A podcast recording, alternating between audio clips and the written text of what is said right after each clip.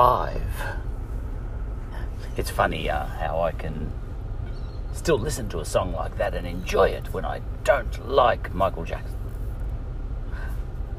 I don't like Paul McCartney either. And yet I listen to him all the time. I don't listen to Michael Jackson all the time. Uh, but he does make good music uh, for me. Uh, but Paul McCartney I listen to all the time. Can't stand him. This is a bit like um, a Jew enjoying Wagner, you know, who I call Wagner. Uh, um, sometimes you can separate things in your head. All right. Now, um, I was going to talk about the papacy, get back to the papacy, but all in all, I'm bored with it. So, dropping it. Uh, and I thought I'd start a series of episodes that were just me um, saying whatever comes to my head, segment by segment, minute by minute, without those segments having any connection to each other. Uh, so that's what I'm going to do. You know, whatever comes to my head, with an emphasis on me having really no interest in what I'm talking about. I'm not here, as always, I'm not here to try and um, tell the world what I think, because I don't really care what I think. And you know, as I get older, more and more that becomes true. Okay. Um, so, um, um, so, all right. Thought for the day. uh, well, the first one I've already, I've already had a thought, haven't I? Um, you know, good music. Um, doesn't have to have anything to do whether you like the person or not. Um, yeah. So, and I've had exposure to that. You know, um, I uh, I know of someone who likes rap music. You know, well, I'll call it music. You know, they they um they marry. You know, rap is always put together with some sort of rhythm, at least and uh, rhythm is a component part of music. Uh, and it's also put together with sounds. I wouldn't call say it's sort of really put together with um, other elements of music like uh, melody, harmony, you know, counterpoint, and you know, all that sort of thing, or real instruments. You know, maybe not with all of that stuff, uh, but um, you know, I've had exposure to this, uh, and um, and I forget in what way. uh, yeah, I'll just drop that. See, this is going to be random. Right now, what did happen just now? I just passed a hotel. See, this is how I'm just going to shift, I and, I'm, and I will leave thoughts half thought out all the time, you know, because I just want to do a stream of consciousness. Aha! I remember what I was talking about. Yes, it's not about what I think um, I don't care about putting that out there, you know. Um, in fact, sometimes you know, what I think is, you know, so unimportant to me for the purposes of these podcasts, at least, that I'm happy to sort of say sometimes the opposite of what I think, you know. Um, and uh, I might say, you know, I think, you know, slavery is great, you know, but to illustrate a certain point that is nothing to do with whether I think slavery is great or not. You know, something like that. I might be thinking about ancient Rome, you know, and just before I was thinking of Cicero and his slave, his favourite slave, Tiro, you know, and um, they seem to have a good relationship and need, and you know, and um, oh, here comes the stream of consciousness. Yeah, I was thinking about um, uh, slavery in ancient Rome just before because my goddaughter was texting me, um, as she often does, about matters African American. um, and, uh, you know, and, and I'm grateful to her because I would be ignoring African Americans but for her uh, in life. But they're at the forefront of my mind a lot because we are who we hang with. You know, so if it's important to her, it's important to me. Okay? Uh, whoever I talk to, whatever they're into, you know, it tends to be something I'm into. Yeah, because I'm really not into all these things that other people are into, but uh, I like I like um, thinking about them, you know, without really worrying too much what I what I think. You see, what I think is that I think that how I think is the most important thing for me. That's what I was going to get at. Okay, so um, yeah, and so you know, I might say, oh, look, you know, slavery's okay. You know, okay, imagine I was on social media and I put that up there. Um, slavery's okay in some circumstances, you know, and um, and uh, if I was on social media and Americans were looking at it, for example, I'd be shot down in pieces before I had time to finish. You know, and I might say, "Oh no, no, I was thinking of Tiro," and they'd say, "Was he African American?" I said, no. Um, he was. Uh, he was not actually. I think he was Greek. Uh, what are you talking about? They'd say, slaves are Africans. Uh, no, no, no. I was thinking about um, Tiro. He was a Greek. I think. I think he was a Greek. Was he? Um, I'm actually not sure what he was, but you know, uh, maybe he was um, French. yeah, and they'd say, uh, no. The history of slavery is about Africa, uh, you know, and all that sort of stuff, and Europe. Uh, and I said, no, no, no, no, no. I'm, I was talking about, oh, you see, you didn't hear me out, is what I might say. Yeah. And I said, um, Cicero, you know, probably his best friend was his slave, you know, Tiro. Um, and that's what I was thinking about. And yes, um, I, um, I wasn't explicit. But why did you think that I was talking about African Americans? Uh, because that's the only thing that people think about, I suppose. When the word slavery is spoken in the world, everyone just assumes you're talking about African Americans, you know, because that one is highly publicized for good reason, for absolutely good reason. But the true Zen person, you know, let's say an let's say I was indigenous Zen. My goodness, I've just made up another term for myself. Right, I shall define indigenous Zen um, in which I draw from Indian culture and Indigenous Australian culture. Um, culture. I say culture. You know, I spell culture like this: C U L T C H A. Yeah, I think that's my biggest Aussieism. Uh, culture. Yeah, and I'm not changing it. I like it. Okay, so Indigenous is Zen. Yeah, I like making up little terms for myself. I enjoy that. And I'll get back to that hotel, by the way. You thought I forgot, didn't you? Um, and I was talking about um, some rapper or something just before, but I'm sure I'll forget what that was all about. That one has disappeared out of my mind. Because remember, this is going to be stream of consciousness, and I'm happy to dump ideas that are half thought out. Yeah, and, and f- from which I've been distracted away. um, okay, so um, I was thinking about Tiro and um, Cicero in ancient Rome, you know, and uh, African Americans yeah, associated with slavery. Now, indigenous Zen, I shall define that as um, where you are not so. What would be the word for it? um, you are not so chauvinist, how's that for a word, as to imagine that things happening in your own time and relating to your own culture, sorry, sorry, culture, your own culture, um, you're not so chauvinist as to imagine that stuff is of more importance than stuff that's happened any other time in history in any other time in history and in any other place on the planet. Okay? Um, now, if I've got Indigenous Zen, you know what? I might start a podcast called Indigenous Zen. This idea is growing on me. All right. Now, the way Indigenous Zen would work is that time slides away. Yeah, our concept of linear time slides away, and I will get back to that hotel. I'm reminding myself. I'm not reminding you. I don't even want you to listen because part of my indigenous Zen is not to seek listeners. I don't want you to listen. You know, I might even abuse you soon to make sure you get off this podcast.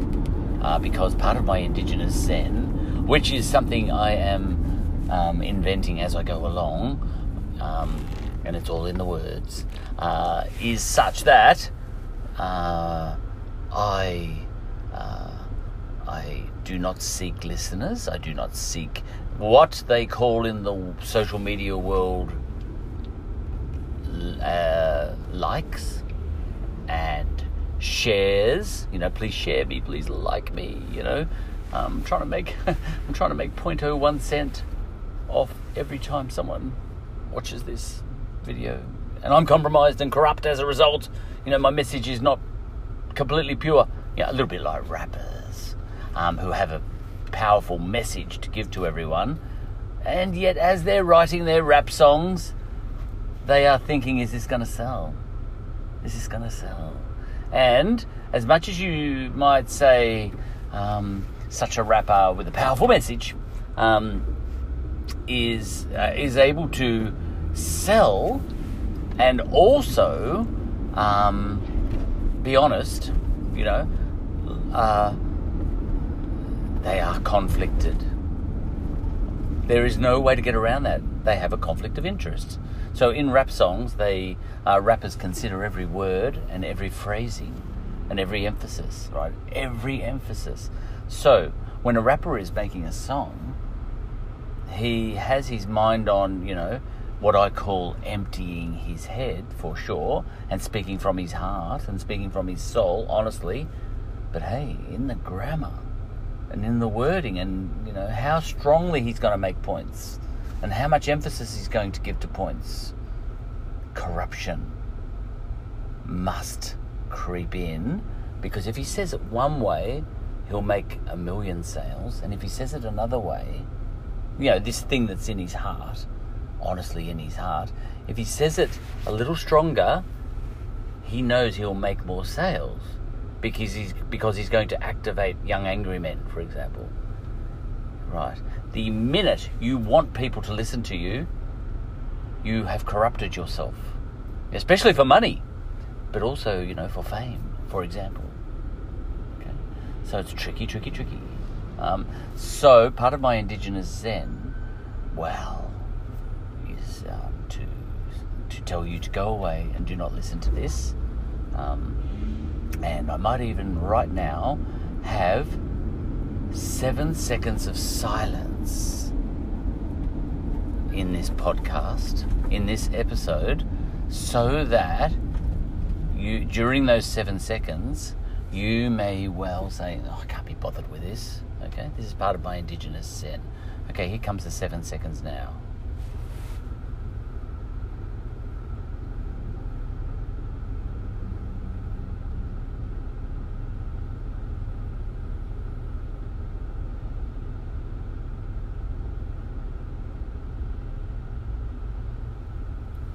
I made it 14, just to be sure.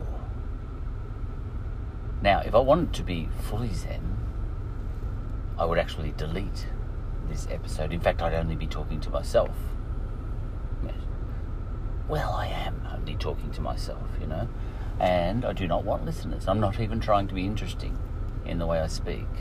Now, if I wanted to be interesting, I'd be putting all this to a rap rhythm and making every second word rhyme. Uh, so not, I don't want to be doing that. Indigenous Zen. Now, what am I talking about with that? Well, I'm thinking to myself, yeah, and remember, um, I'm only interested in um, how I'm thinking. I don't care what I think. um, there's so many people in the world who are into evangelism, really, these days. You know, with their thoughts and the, you know secu- secular evangelism. You know, you will think this and you will think that, and you know, if, if, if, you have a woman who's loyal to you and loves you, you hold on to that woman. You know, they're telling you what to do all the time, bossing you around, ordering you, telling you what to think, trying to take what's inside their head, um, reach into their own heads, grab out some of that grey matter and shove it into your head. That's what they're trying to do. Okay, but I'm not going to do that. You know, and I never have. You know, if you've listened to any of my podcasts All right. And I'm even going to slow this one down and speak a little bit more slowly and a little bit more distinctly, actually, uh, because sometimes I rush along in my other podcasts and um, and don't pay too much attention to speaking properly. Uh, but you know, I'll I'll I'll take my time and speak a little more properly this time. Okay. Um. So, and I will get back to that hotel. Now, is does slavery in the 1800s, uh, the legacy of which remains today, you know, continues on continues on today, uh, matter more than slavery in ancient Roman Greece, or for that matter, slavery in Africa in the ancient times, wherever, slavery in Egypt. You know, does it matter more? And does it matter so much more that really, for all intents and purposes, slavery is all about Africans being enslaved by Europeans? Well, in a humanitarian, in a modern humanitarian sense, you know, in terms of who is uh, oppressed in the modern age, even now with racism, you know, the form of racism we have now. There's been all sorts of forms of racism in the past. You know, there was racism against the Germans by the Romans in ancient times. Um, in a humanitarian sense, yes, it does matter. In a moral sense, yeah, you know, in, in our time, it does matter. You know, it is more relevant. Um, but only in a humanitarian and moral and justice in the 21st century sense, I say. But in, in, in an indigenous Zen sense, where time slips away, see, this is where the indigenous bit comes in, because indigenous people in Australia have this concept of timelessness. You know, the dreaming, it's, you know, we used to call it the dream time because it took us a long time to slowly try and get our heads around it. This thing that Indigenous people have with respect to time, uh, and we imagined it early on in our interactions with Indigenous people as the dream time. Yeah, and even to this day, only because it's catchy. Ah, that makes me think of that hotel. Only because it's catchy, uh, we have um, an annual football match uh, between Essendon and Richmond, Essendon being my club, um, called the Dream, you know, Dream Time at the G. You know, so Dream Time is a is a term that we came up with at one stage to try and get our heads around Indigenous concepts, really, of you know existence. All right, but more recently, you know, maybe since then, who knows when? When did the word dream, the dreaming, come up? You know, because we wanted to get rid of the word time. You know, because Indigenous people, you know, slowly educated us really, and I think that's really the case. And they said, no, it's not really a dream time because you, you you're still locked into your idea of linear time. You know, you um, you got to really get outside your concept. You know, um, your your biases, you know, your prejudices, no, the way you think, you know, and that's really hard to do. But in the end, we sort of started saying using the word the dreaming, you know, because um, time was taken out of it, know. So something that happened forty thousand years ago is just as um, present and real and relevant as something that happened yesterday. All right. And that's, I think that's what the dreaming is all about timelessness, you know. So, um, when I, uh, now I can't say his, his name properly because I'm not into bothering to pronounce everyone's names, especially in ancient history, properly. Uh, because, you know, who cares anyway? You, how smart you are is not how well you know how to pronounce everything, especially especially if you're a reader and you haven't and you've never heard these names expressed before out loud, you, haven't gone had time to go to your big fat Mac, you know, your Macquarie dictionary. Uh, I don't use the online dictionary at all. I've found it to be uh, really um, misleading. You know, it's it's so shallow as to the point of being misleading. Uh, and it's American anyway. You know, the default online dictionary um, gives American definitions of everything. You know, if you look up, let's say, the word liberal, you know, in the political sense, on the online dictionary, it leans towards the American version of the word liberal. Yeah, and um, anyone who was locked into the American thinking in terms of the word uh, liberal, liberal in politics, uh, would be shocked to surely, you know, to learn that our Liberal Party in Australia is our Conservative Party. Okay, and um, and that you know that's our right wing party per se, you know, centre right, but you know, right, you know, factions within that are everything between centre right and far right. Okay, that's our Liberal Party, you know, and that's liberalism through conservatism. All right. Um, and uh, you know, liberalism meaning freedom. You know, so you know, freedom, liberalism through conservatism. Um, and whereas in America they've got this idea that liberalism is achieved through being left wing. You know, but you know, in Australia we do have a concept of liberalism through being right wing. In fact, our major party, you know, our, the party that's in power right now is the Liberal Party. Okay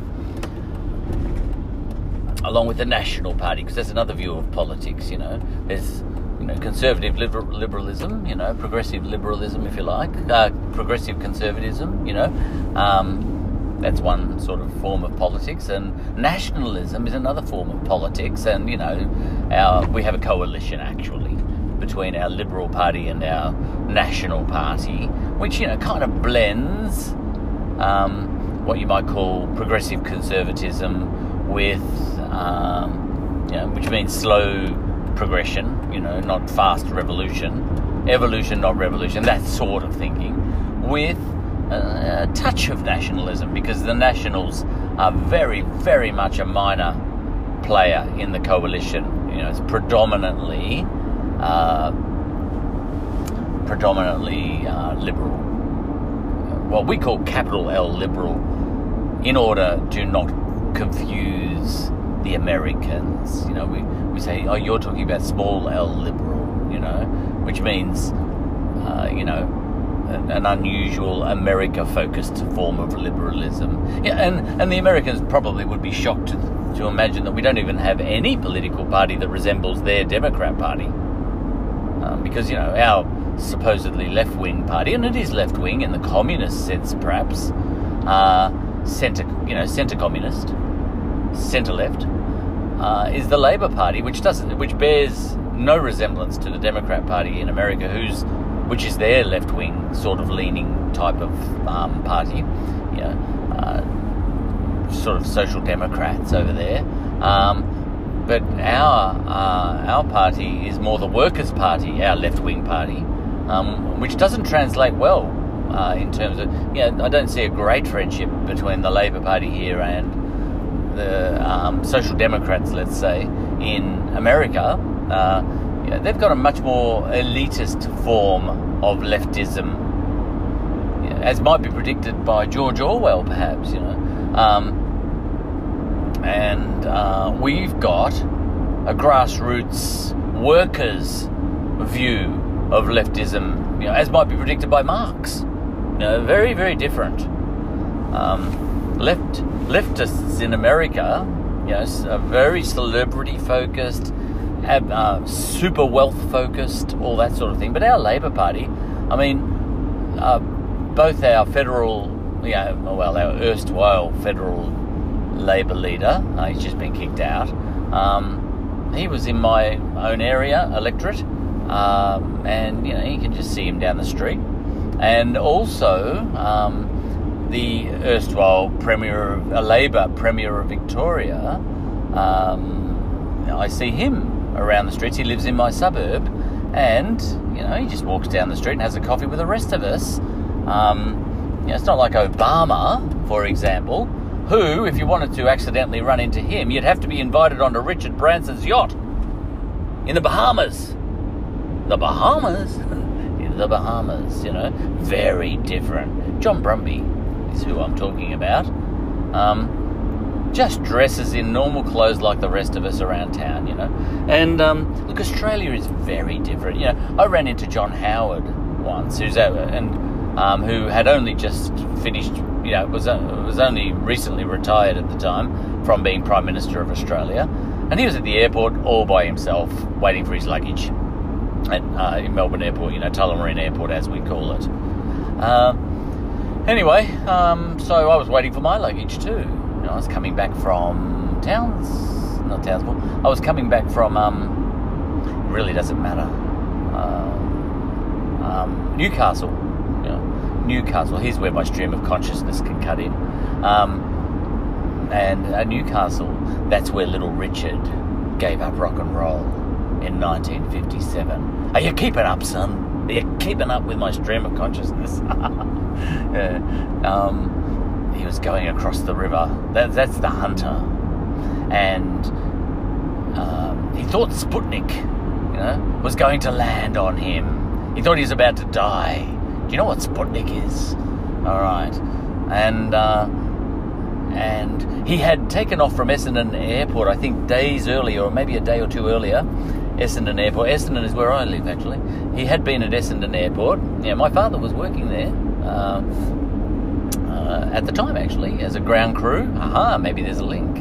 Um, and um, and he'd hopped on an aeroplane at Essendon Airport and uh, it had taken off. This is Little Richard, you know, the rock star. He was the biggest name in he should have been the king, really.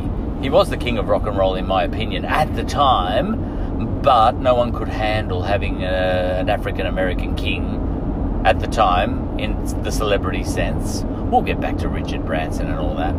Um, and celebrity culture in America. Um, America just couldn't come at having um, an African American king at the time, even if it was only in a rock and roll celebrity sense. Uh, so obviously, you know, Elvis Presley had to be the king, uh, uh, but Little Richard was the biggest thing. Uh, I did a an intentional jive rhyming slang then, know, because that's very Little Richard. And Muhammad Ali had that after Richard as well, and uh, and that's uh, been exaggerated to its full extent in the form of rap by now. Little Richard says everything starts with him. He could have a point. I do think rock, you know, as distinct from rock and roll, the roll stripped out of rock. If you had, if you take rock and roll, which means sex, you know, and you strip the roll out of it, you, you're left with rock. Analyze the song Lucille one day yeah, I think that was about 1957. Compared uh, compared to all other rock and roll songs at the time, Lucille has had the roll stripped out of it, and it is just rock. Was that the first rock song? I'm inclined to think so. Yeah. Um, he may have invented rock, you know, and he would say he's invented everything. Rap, too you know, James Brown. He might have had something to do with that. They were all from the same place. You know, Otis Redding, Little Richard, James Brown. They were all from Georgia. Um, one of my favorite. See, I'm trying to do stream of consciousness now. Um, one of my favorite songs is Midnight Train to Georgia. Love that song. Just love it. All right, so that was that. Anyway, Indigenous Zen that hotel. I'll get back to that at some stage. Um, so, yeah, Americans would get a little bit surprised, uh, I think, to say, to, to, you know, I can't imagine a leftist in Australia, um, you know, a, a, a um, prominent leftist in Australia being that comfortable around your archetypal uh, leftists in America. Do you know when I was young, I was about 20, I used to say archetypical instead of archetypal. And uh, a friend of my brother's uh, uh very gently, without insulting me, what a great guy. His name was Paul. Great guy. Uh, because very gently, he, um, he corrected me without making it obvious he was correcting me. You know, I used archetypical in a sentence, and then, you know, um, I think it was later an hour later or something like that, or ten minutes later, I can't remember. Um, he he used archetypal in a sentence, offhandedly, in a way that no one in the conversation would have noticed. And I went, aha. you know, he didn't smile at me or anything. He didn't look at me, you know, um, knowingly, you know, or with a grin or anything like that. He just used it. And what he was doing there, and this is humans are wonderful, he was sending me a smoke signal, saying, "There you go, Damien. That's how you actually say it." Know, well, without embarrassing me. That's class. I like that. All right, so I've said archetypal ever since. Um, I forget what I was saying was archetypal just then because I liked that story so much. Uh, so, uh, Indigenous Zen, that hotel, um, leftists, rightists. Yes, I did go up to John Howard, and he's right wing. Oh, he's conservative. I think he's a liberal. He is very much a liberal, um, and I'm proud of it. You know. um, Jeff Kennett uh, met him recently. He's the ex premier of uh, Victoria, uh, and uh, he was.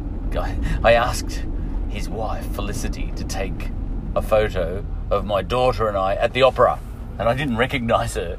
And uh, we were at the opera, and um, and my daughter was dressed up to the nines. She actually had a train. She wore a red dress with a train. You have to know my daughter. Uh, she, you know, as she says, you know, style is um, nobody cares about style anymore, but she does. She's only 14, but she's into style. And she said, style is the fact that I wear velvet gloves in winter. I said, okay, I get it. All right, I wear a footy jumper. yeah, but that's okay. Fathers, they're so embarrassing. All right. So uh, we met Jeff Kennett, and um, he said it nicely recently. He said, "I'm," so, he said, "I'm, yeah, I'm, I'm uh, ex-liberal premier of Victoria, um, but you know, I'm a capitalist. You know, I'm fiscally conservative. I'm conservative and I'm socialist." He said, "I'm socially socialist and I'm fiscally conservative. You know, don't try and tell me I'm a conservative. You know, when it comes to social issues, I'm a progressive. I'm socially progressive," he said and I'm fiscally conservative. So he said, I'm careful with money because if you're not, you're an idiot. You're an idiot, you know. Um, if you if you pay no attention, sorry, just um, I've arrived at work and I'm just pressing the button for my ticket machine. And uh, you know, if you say, "Are you a are you a progressive or are you a conservative, son?" You know, uh, I like saying "son" like that, you know, because that's um, like that rooster in that American cartoon. Can't remember his name. Um, when I was a kid, I say, I say, I say, son, listen up. He's funny, that rooster. Um, he was deep south rooster. He was a deep south rooster. Um, and he had a chicken who he used to instruct, but the chicken was smarter than him. it was pretty funny. Um, but anyway, Jeff Kennett, he um, said, I'm fiscally conservative. So he said, you know, don't ask, don't force me to be, pin myself down as to whether I'm a progressive. Don't label me as a progressive or a socialist. You know, when it comes to social issues, issues, um, I'm progressive. And when it comes to fiscal issues, you know, money, uh, I am conservative. And they say, oh yes, but you know, um, what if um, what if the social issue is so, you know, powerful within you? What if you care so much that you would rather see your country go broke? You know, let's say, you know, let all the refugees in, because I have a friend who says that, let them all in. What if a what if a cause was so great and you had so much compassion that it would be worth, you know, in your mind, destroying your own country for it? You know, um, or do you want to see babies die, Jeff? And he'd say, well, you know what? I'd put limits on refugee intakes because I'm not fully progressive. Uh, uh, you know, I'm part evil, if you want. Um, and, you know, I'm part conservative in that sense that I would put limits on refugee intakes uh, if I was certain that it would actually bring the country to its knees if we brought them all in. You know, so, so to that extent, I'm conservative. And I say, You're a conservative then? He said, Aha, no, no, no. Uh, look at my record in, in office, and you'll see that I was heavily um, progressive in many ways. You were not because you, you, can't say that because you are not 100% compassionate, you know. And with that, you know, you wouldn't bother uh, pursuing the discussion because you're dealing with someone who you hope would never get into power. You know, because your grandchildren will be living in misery, whether they were refugees or not. You know, that sort of thing, you know. Okay, so that's that. Yeah. And uh, the, the friend I was referring to, to whom I was referring, um, if she was in government, she would destroy the country, you know, absolutely. Um, destroy the world, actually, through compassion. You know, most likely. I can't say that for sure, because it's never been put to the test. Angela Merkel tried to put it to the test, yeah, but jury is out on that one. Yeah, and and a halt was put to that anyway, and uh, and you know Germany uh, now has Tony Abbott's uh, policies on refugee intakes, you know, like Australia's, you know, Hungary and Australia. the bad guys, you know, slightly to the right of Attila the Hun, as Andrew Lloyd Webber said in Evita on one occasion. You know, speaking of Eva Peron, know. Um, okay, stream of consciousness. All right. You don't know who Tony Abbott is? That's all right. Australians tend to. You know, uh, Tony Abbott brought in all these policies around refugees, you know, border force and border control and all that sort of stuff, and he was smashed for it. Uh, but now I don't know of one country in the, on the planet that doesn't have that policy, and I'm talking every country in the world. That's Africans, you know, Asians, um, Europeans, um, South Americans, yeah, everybody has Tony Abbott's policies now. He was smashed uh, for declaring them for Australia. You know, really it was only Hungary and Australia. Yeah, especially countries like Denmark, the Scandinavian countries, you know, Finland and all that sort of thing. Oh, you are so bad, Australia. You're just like Hungarians. You know, um, you're racist with respect to wanting to keep your countries, you know, culturally intact. Bring the Syrians in, all of them, you know, and the rest, of, and everyone else too, you know. While you're at it, you know. Um, but sure enough, um, yeah, I think it was a um, Sweden or something was, you know, ended up building, digging great big trenches to stop the refugees coming in. I don't here they were lecturing us, you know, the Tampa affair. Do you remember the Tampa affair? Who was that giving us? Was that Norway giving us, you know, giving John Howard, whom I met? Did you remember that? I'm name dropping here. Um, the Tampa affair, you know, when um, when our we started our Manus Island and Nauru adventure, you know, highly horrible. Uh, and yet, you know, we're still doing it. You know, Labor tried to put a stop to our left wing tried to put a stop to that, and I think 1,200 people drowned on the spot.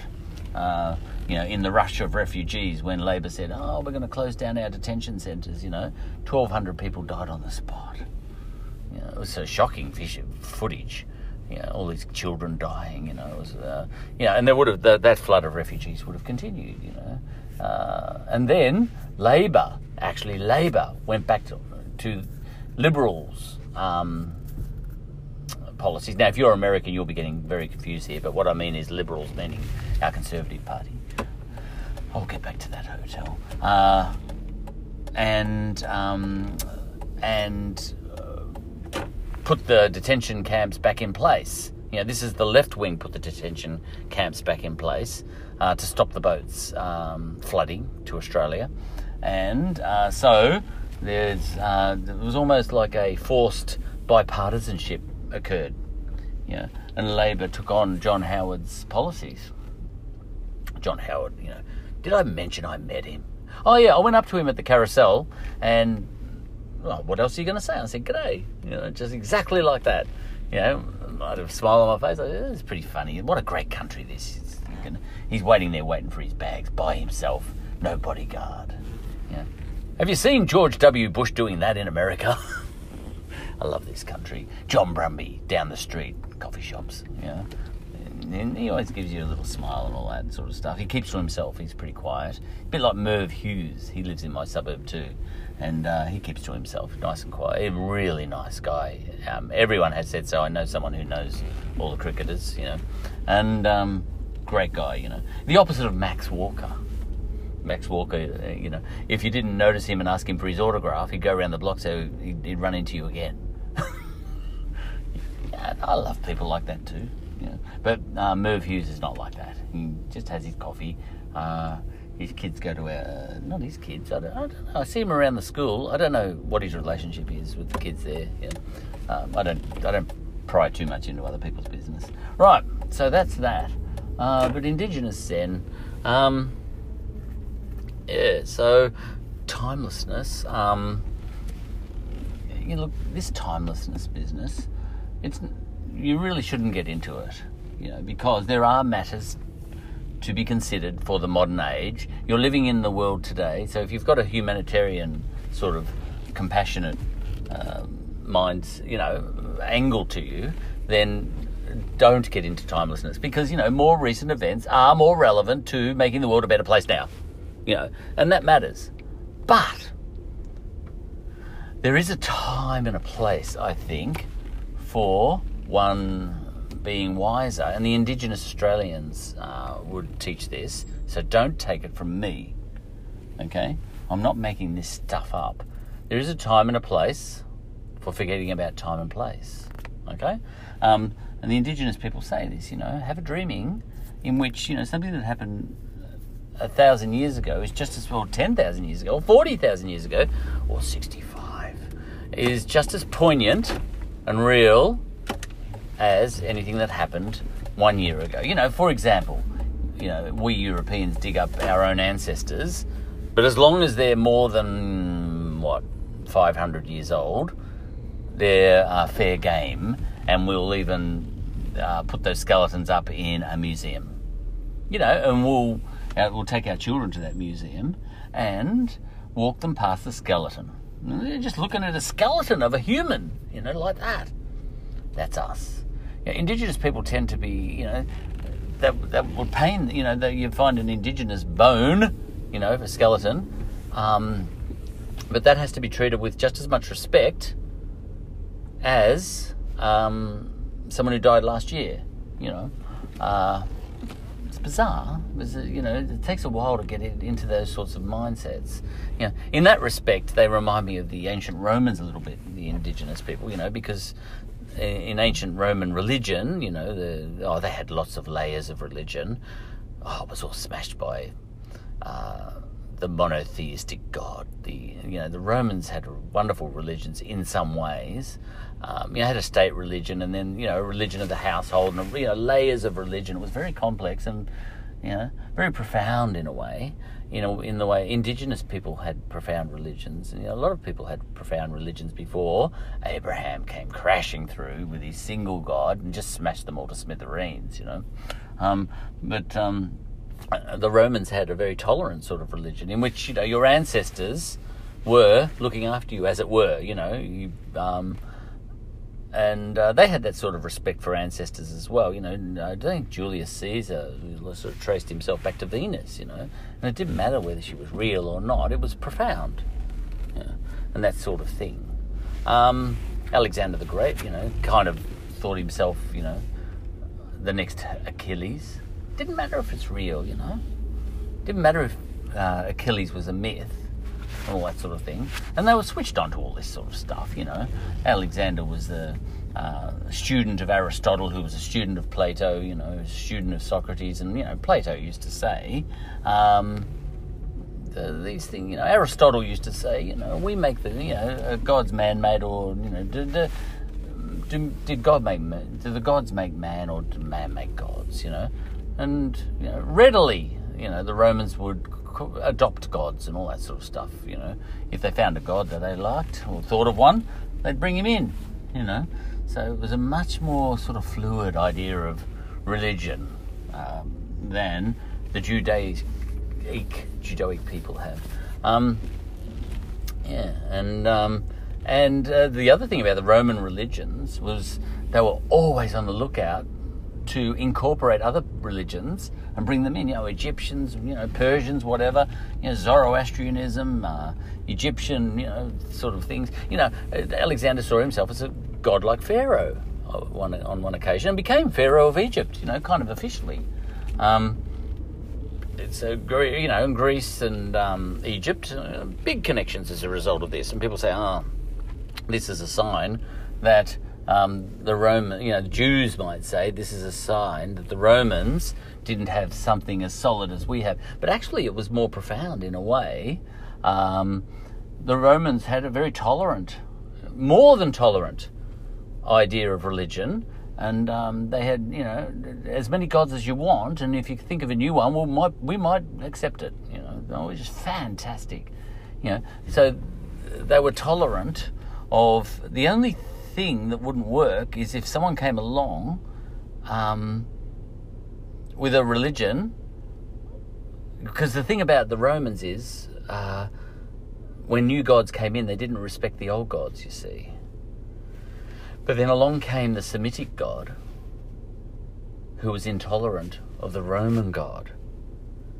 And that wrecked everything.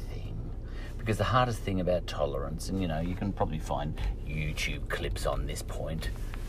The hard thing about having a tolerant society, which the Romans were when it came to religion, amazingly tolerant, um, is when an intolerant religion comes in.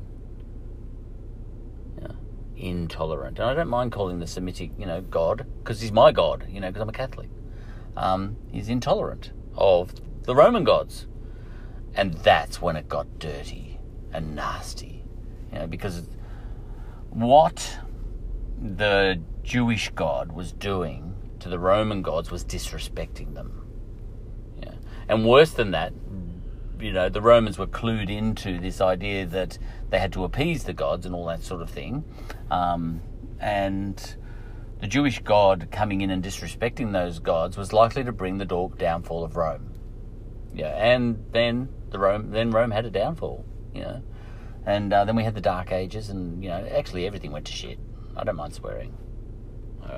So, all in all, my worldview is that even though Rome and Greece were horrendous in a lot of ways, it was kind of a tragedy when Christianity came, you know, to Rome. Um, you know, and and you know, and when you're talking about the Eastern Roman Empire, when then you know Islam came, you know, destroyed everything destroyed everything. This monotheistic God. It doesn't matter whether you're Jewish, Christian, or Muslim. Um, it's an intolerant God, and when intolerance, an intolerant, intolerant system is brought into a tolerant system, you know, even if it's a secular tolerant system, if an intolerant system is, you know, a tolerant system system is, um, uh, you know, invites in an intolerant system it's got a good chance of destroying it. You know? um, and in that, I'm fairly critical of all of them. The Abrahamic religions, you know, the Jews, the Christians, the Muslims. They can be dangerous to what's called a tolerant society. And um, the Romans even went a step further. They were more than tolerant. They were welcoming of other religions. They were fascinated by uh, cults and all that sort of stuff, you know, um, unless they rocked the Roman boat. If you showed disres- disrespect, the Romans would smash you. And the Jews ended up showing so much disrespect.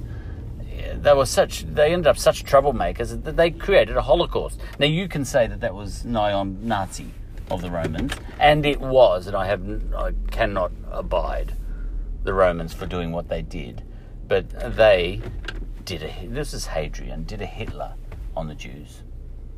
You know, back in I think it was 70 AD, did a Hitler.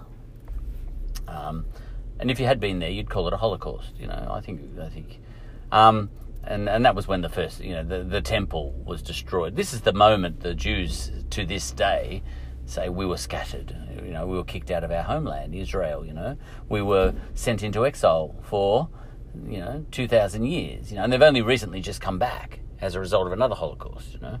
Um, so, but then, you know, you come back to this central point, you know, has the monotheistic God of the Jews, the Christians, the Catholics, and the um, and the Muslims been a curse? Two, the direction in which Greece and Rome, for example, was heading, but also other lands too, who had polytheistic gods, you know, is um, is you know is Christianity, which is rising in China, kind of a great danger for the idea of India, uh, for, of the idea of China, and is you know the rise of Islam in um, India at the moment uh, a, a, a, tragedy for um, India the, the idea of India, um, you know, because you know, Islam and Christianity are imported religions and monotheistic and intolerant. They are intolerant um, fundamentally. I'm not talking about individuals. Yes, I can find a tolerant um, Christian. I can find a tolerant Christian. I can find a tolerant Muslim. In fact, most of Christians and most Muslims are tolerant. But fundamentally, the God of the Muslims and the Christians and the Jews is intolerant. You know, he really is. Um, you know, and that presents a problem, you know. Uh, you know, much like was, uh, you know, um, Rome's uh, relative acceptance, Greece and Rome's relative acceptance. You know, there were Greek communities, uh, there were Jewish communities all through the Hellenic world. Uh, Paul, you know, Tarsus was a member. He came from Tarsus in modern day Turkey, which was then a Greek land. Um, uh, you know, Tarsus, um, Hellenic land. Um, he was part of a very strong Jewish community. In fact, I heard somewhere that all the early deacons of the church, you know, in the very early church, you know, were um, Hellenic Jews. You know, the Hellenic Jews really kicked the Christianity into uh, the next level. You know, I've heard, but you know that can be explored another day. This is what I'm getting at. Now I'm almost I'm at work here and I have to park. I'm going to draw a close um, to this, but uh, you know, there's so much you could talk about. But what I meant by indigenous, and you know, I'm going to give it very short shrift now. Uh, what I what I'm kind of talking about, um, indigenous Zen and all that sort of stuff. In in in the indigenous sort of thinking, um, you know, uh, Julius Caesar once uh, destroyed, you know, um, holocausted, if you like, a place called Avaricum in Gaul, and you know killed everything. Know, um, men, women, children, pets. You slaughtered everything. You know, if someone had a chicken, that was slaughtered as well, and probably eaten. But you know what I mean. Um, so you know, if some if children had a pet, you know, he'd kill it. You know, so uh, absolutely slaughtered everything except Vercingetorix, and he's the guy that I said ages ago that I don't know how to Versin Versin. Look, it's it's when you read it, Vercingetorix, you know. Um, I'm I'm, uh, I'm, not up on my Asterix co- comics. Sorry, Vercingetorix, you know, Vercingetorix. It's probably something more like that if I was there, my Latin head on. Oh, sorry, my Gallic head on. Um, Gaul, you know. That means uh, that comes from the Greek word gallo, I believe. You know, white, milk, milk, gallo. You know, gallo is milk, gallo.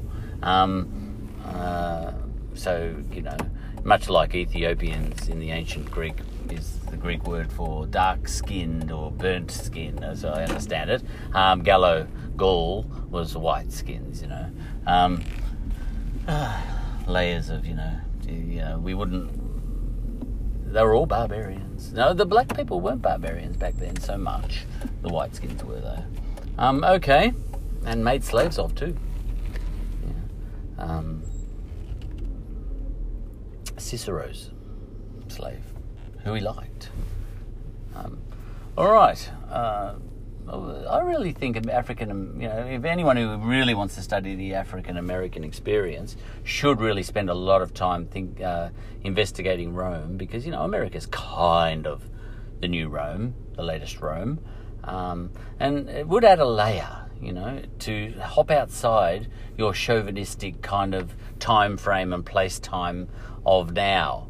And this is what I'm getting at. You know, sometimes it is good to have a dreaming, and you know, if Avaricum and the slaughter of all the people there hurts you in your soul as much as what is happening to the Yemen Yemeni people today, um, then you have escaped your context a bit. And there's a time and a place for that, I think. You know, why do we shed floods of tears for Syrians or Yemeni people at the moment who are getting slaughtered right now? And we are so dispassionate about the Gallic people who were smashed by, who were slaughtered by Julius Caesar. Now, the indigenous people, and me sometimes, would say, well, you know, maybe we should be upset about those people way back 2,000 years ago. You know, in Julius Caesar, well, we're talking 2,000, and what, 40 years ago, 2,050 years ago, you know, when Julius Caesar was going through Gaul. Why are we not upset about that? You know, why can we study that so dispassionately and then only get passionate when it comes to African Americans or, you know, Jews in the Holocaust and all that sort of stuff. Well, there's a good reason why we're more passionate about that now because people around us are hurting, you know. But that doesn't mean you never think the other way. And that and because the world is so locked into let's say the idea because the world gives such short shrift to history, because people are so locked into their context, you know, there needs probably to be at least one person in a million, that person being me, who is coming at it from an indigenous Zen sense. You know, um, just to balance it up a little bit, you know, to give a bit of context. Now, if you get someone in America who thinks, you know, and I'm sure a lot of rappers do, that slavery is all about Africans being enslaved by Europeans, you know, you know, like if you honestly say word association, slavery, and I say Africans, you know, um, supremacists, whites, you know, people who, you know, would scattergun sort of respond like that, you sort of say, now hang on, let's get this in context. And this is not to excuse what the Europeans did, not to excuse um, what the Europeans did, but if you really want a full sort of feel for what's going on here, you know, and um, you know, maybe you should spend a, year getting into Rome, and then the person you're speaking to, you're trying to make apologies for the. Oh, I wasn't actually. I just said that. Don't care what you said. That's what you're trying to do. Oh, no, I'm not. I'm just trying to be a philosopher, sort of. You know, but they won't listen. But that doesn't matter. This is part of being Indigenous Zen. Not worrying if they listen. Just making a podcast like this. Now, there are all sorts of values and sort of systems in the world and institutions and all that sort of thing, because I'm going to get back to that hotel. And I'll finish off with that. Because my podcast is on 57 minutes 51, as I'm, and um, I can see it there, uh, my phone, yeah, recording. And uh, it's going to cut off in one minute, in, well, 5801, two minutes now. So I'll finish off with that hotel. And there's another system you know, there, there, are hundreds of institutions and systems in the world to think about. Know, liberalism, you know, uh, royalty, uh, you know, socialism, you know, all sorts of things. Um, communism, you know, there's a million things I could talk about. But as I drove past that hotel earlier in Brunswick, it was on um, Brunswick Road, uh, they had four flags out the front advertising, you know, welcome. And the four flags were the flag of the EU, the Australian flag, the Chinese flag, and the Indian flag. And I thought to myself, you know, that's capitalism at its best in some ways. You know, capitalism is kind of doesn't have a politics really, does it? You know, that's capitalism. I'll, talk about communism, socialism, and all that sort of stuff another day. I sort of did, and liberalism and all that sort of thing. Um, and I thought, that's, you know, capitalism is bad. But on one level, whoever put those flags up, the owner of that joint, um, they weren't being pro Australian per se, or, you know, pro communist Chinese, uh, or pro Indian, you know, or, you know, for Brexit, you know, because they had the EU flag there, or against Brexit or anything, you know. I'm sure they'd put a Brexit flag up if they could, if they thought it would bring some money. And I thought, that's interesting. I like that. On one level, in a vacuum, in a bubble, um, pure capitalism. You know, that guy, poor guy's just trying to make some money. And he's saying he wants to welcome anybody who'll pay. and he had those four flags up there. I'll leave it there. 57, 58, 59.